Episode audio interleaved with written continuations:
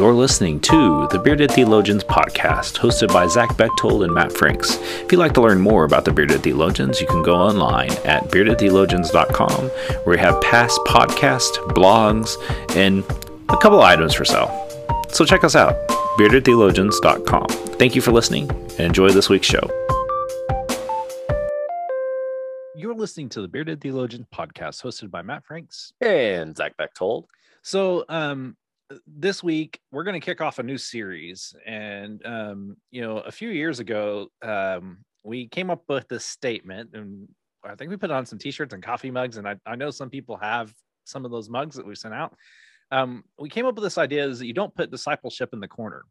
And part of that is this idea of, you know, discipleship is primary to what we do as the life of the church. And, you know, as we, you know, we kind of put that, kind of fell that on the back burner and left it always sit there. And that's always been stewing on us. And we felt like now is a good time as we are kicking into a new year and kicking into Lent. You know, Lent will start here in roughly 4 weeks. And we came up with this idea of doing this series at not putting discipleship in the corner. And we're going to spend the first week talking about what discipleship is. And then, you know, we're going to talk about what it can look like. And then we'll talk about some more things that we've kind of thought about over the few weeks. And so, Zach, as you think about discipleship, what is discipleship to you? It's always a fun question to think about, especially as we, I don't know, I have a lot of thoughts, and not to get into the woods for the next 2 or 3 weeks on what we're going to talk about there. Really, for me, I guess the basics of discipleship are, you know, the individual and communal things that we do that bring us closer to God and closer to people. Things like worship, things like Bible studies. But for me, a big piece of my own personal discipleship is being around people, being in community with folks. And I think I've been super honest on this podcast over the years about my relationship with daily reading and praying and things like that. Those things don't do it for me. They don't, you know, they're things I do for work because I have to study and prepare and do the things. But they hit differently when I think about discipleship, and I've always struggled with those, and I don't know that anybody else has really given me permission, but I gave myself permission a few years ago to let that stuff go, and not to beat myself up for not praying for an hour every morning and every evening before I, you know, when I wake up and go to bed, and not reading 32 chapters of Genesis when I wake up in the morning. And the, you know, great for people who do. And if that works for you, please continue to do the thing that you do. But I found for me, being in community with folks, having conversations, listening to a variety of podcasts, maybe religious, not religious, and broadening my view of the world and of spirituality and how God plays a role in that. So for me, that's kind of personally, very personally, what discipleship means for me and looks like for me, and kind of how I gravitate towards staying in love with God. Matt, what about you? When you hear discipleship outside of the professional realm of your life, what is it? How's it hit you? You know, I'm going to go very Wesleyan in my approach here. And why is that? Wait, Wesleyan podcast? I mean, I do have a John Wesley coffee mug. There you go. There you go. I got a plate. Nevertheless, if you're listening to this podcast, this is a great portion of the podcast. You know, for me, you know, I think and this is what gravitated me really towards Methodism as I was, you know, being reared up in the faith and as I was understanding what this may mean, but this idea of works of piety and works of mercy, and these means of grace, as they're known of, are those things that really are acts of discipleship. And to me, that's where it is. Like, you know, what, how are you, you know, what does your piety look like? You know, how are you reading scripture? How are you, you know, how are you studying the word? To me, that's an important thing because, it shapes us and changes us and molds us and makes us. And I don't know about you, but like, man, when I'm in the Word, there are times where like, and I may be reading for a Bible study or maybe reading for a sermon, but man, it wrecks me. And it's like, and then I can go off on this whole other like Wikipedia or whatever tangent, looking for all this information. And that's what not the intent of the goal was. But there is that the intentional studying of Scripture is so key to who we are and why we do what we do. And I think that there are times and places that we can do that in our lives, and how we go about that really is upon you and who you are. I think that that's important. The idea of prayer, you know, and that looks different for everybody. I understand that, but like being an attitude of prayer, what, you know, how does that look like for you is different, but like that should connect us to God. Discipleship connects us to Jesus, in my opinion. And if it doesn't connect us to Jesus, is it really discipleship? I think that's something we have to wrestle with. And for me, that idea of works of mercy and works of piety are important. The ideas of doing justice work, the ideas of taking care of people, the ideas of, you know, spending time in, you know, with people who have been incarcerated, those things, you know, matter, and everybody does those different ways. But if we're not pointing people to Jesus, and we're not being pointed to Jesus, is it really discipleship? And I think that's where we need to wrestle with. And that's where I'm going to lay my hat over these next few weeks of conversation is what we're doing pointing people to Jesus and pointing us to Jesus. And if we can wrestle with that, I think we can find some fruit as we begin to wrestle. Right. And the whole idea of don't put discipleship in the corner, right, comes from the real struggle of discipleship's prescriptive, right? That there's a certain way that you have to do it. And if you don't, it just sits, you know, over here in the corner and you're doing it, whatever.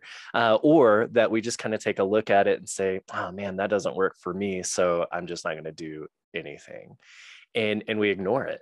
And I think Holy, we'll get into the weeds of this quite a bit in the next couple of weeks, but Holy as a church, I think we've ignored discipleship for a pretty long time because we've made it prescriptive. You got to do this, this, and this, and then you'll achieve this. I don't think that's what discipleship is. I'm like you, I prescribe to the Wesleyan idea that this life is a journey. We have these ebbs and flows. You know, at times some practice that you're doing individually or community may speak really loudly to you and fill your cup up and send you out. And then at times that may not. And we have to find something new or find a different way to approach how we're connecting with God and how we're coming closer to Christ. And for, like I said, for me, it was that permission giving of let it be what it is. And let it have seasons and let it have moments and grieve when those seasons and moments change, but be ready to pick up the next thing, whatever that may be. And that really, that's kind of, that goes for discipleship and church work and all the things, right? But it's hard work. And the easy thing to do is to put discipleship in the corner and turn away from it. It's like you ignore it because it's hard, or we don't want to do it, or we don't like that thing, or somebody told us it had to be A, B, and C. And it's not fruitful that way.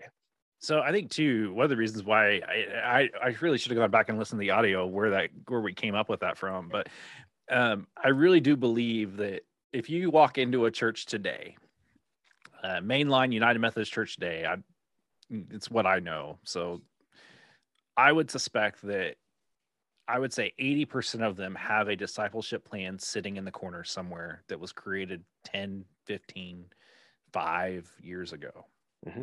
And they forgot how to do it, or it wasn't something that had buy-in. It wasn't something that everybody understood or understood what the process was. And don't get me wrong, there are a lot of great books on talking about how to create a discipleship process. And we've had some of those people on the show, and some of those things actually do, I think they start the conversation, kind of like what we do here. We start the conversation, but we really want to point you to a deeper life, a more fuller life. And the way that we do that really is, I really do believe it's individual and communal, and it has to point you and point others to Jesus. Right. And that's, and as we spend time unpacking this and what that can look like, I want to caveat this, and maybe we should put this at the front of the next two episodes of this will be, please do not use this as a prescription for your church. Right. You know, some kind of disclaimer, because we, you know, like every community is different. and you can't just do one thing in one community and expect it to work. Right. You have to build, and Zach has skated all around this. It's about building relationships with yourself and God, and building relationships with yourself and others, so that we can do that work of pointing, connecting people to Jesus, and then us being pointed and connected to Jesus. Right. And with respect to the folks that we have had on to talk about their books on discipleship process, and those that we haven't, and those that have written books, I haven't read one yet that hasn't been the exact same line or figure eight or circle that says start here and you end here. Discipleship's not a line. It's not a circle. In my mind, at best, it's a spiral, right? It just keeps going and going and going. But the thing I think we fail to talk about or acknowledge, because it's hard work, is the starting place in discipleship. We want it to start in a sanctuary. We want it to start, you know, somewhere tangible for us that we can point people to. But everybody's different. Everybody's different. Everybody starts in a different place. It could be worship. It could be a mission trip. It could be justice work out in the community. And if we just point to one entry spot in discipleship, we miss a whole ton of people who are looking and interested and on fire to do something, but it doesn't start there for them. Maybe they've already been there. Maybe they skipped that step, right? Like skipping a grade. They're in a different place. And if we think about discipleship in terms of everybody's the same and everybody starts in the same place, I think we miss the point altogether. We'll get a few folks will jump on board, but the rest will either pass us and we'll miss them, or we've left everybody else behind, right? And so when we think about the communal act of discipleship and even our own, where's the entry point? And is the entry point the same today as it is tomorrow or next year or in 10 years? How do we begin to think about it that way? And if the entry point's not all the same for everybody, how do we pull discipleship out of the corner and say, here we go. Here's where it's at. Here are all the places. And help create those opportunities, help create those pathways, that is the word we like to use, to multiple ideas and ways to live that out, to live out our faith and to connect. But I think that's where we have to be aware of that this isn't an IKEA project that you're going to get all the pieces and you're going to get an Allen wrench and we're going to send you off on your way with the instructions. But it kind of is an IKEA thing, because we get a bunch of pieces, but we don't have instructions or they're in Swedish, right? So we got to figure it out. So the analogy works both ways. Yes, it does. That's actually where I was really going with this. Thank you for speaking for me today. But I think that as we kind of think about things, and we're spurring the interest on this. We will have more later. That's once you listen a little bit more later. I really want you to sit down. If you are a part of a faith community, I want you to ask, what do we do to connect with people? What do we do to point people to Jesus? What do we do? What matters to us and what could we let go of? Really evaluate, what is wholeness to you? What does wholeness mean in your community? And see, maybe there are some things that you can take on and do for a season. And maybe there's some things that you can let go of for a season or even let go of. And Zach said, mourn the loss. I also think you need to celebrate. Oh, absolutely. Yeah. And I think we don't. You would think if people would actually read the Gospel of Luke and see how much Jesus really celebrates in the Gospel of Luke, people would take that to heart and celebrate more. But we as a church fail to celebrate as much, more than we really should. And so I want you to really, look at your church, look at your faith community and ask yourself, what can we do better?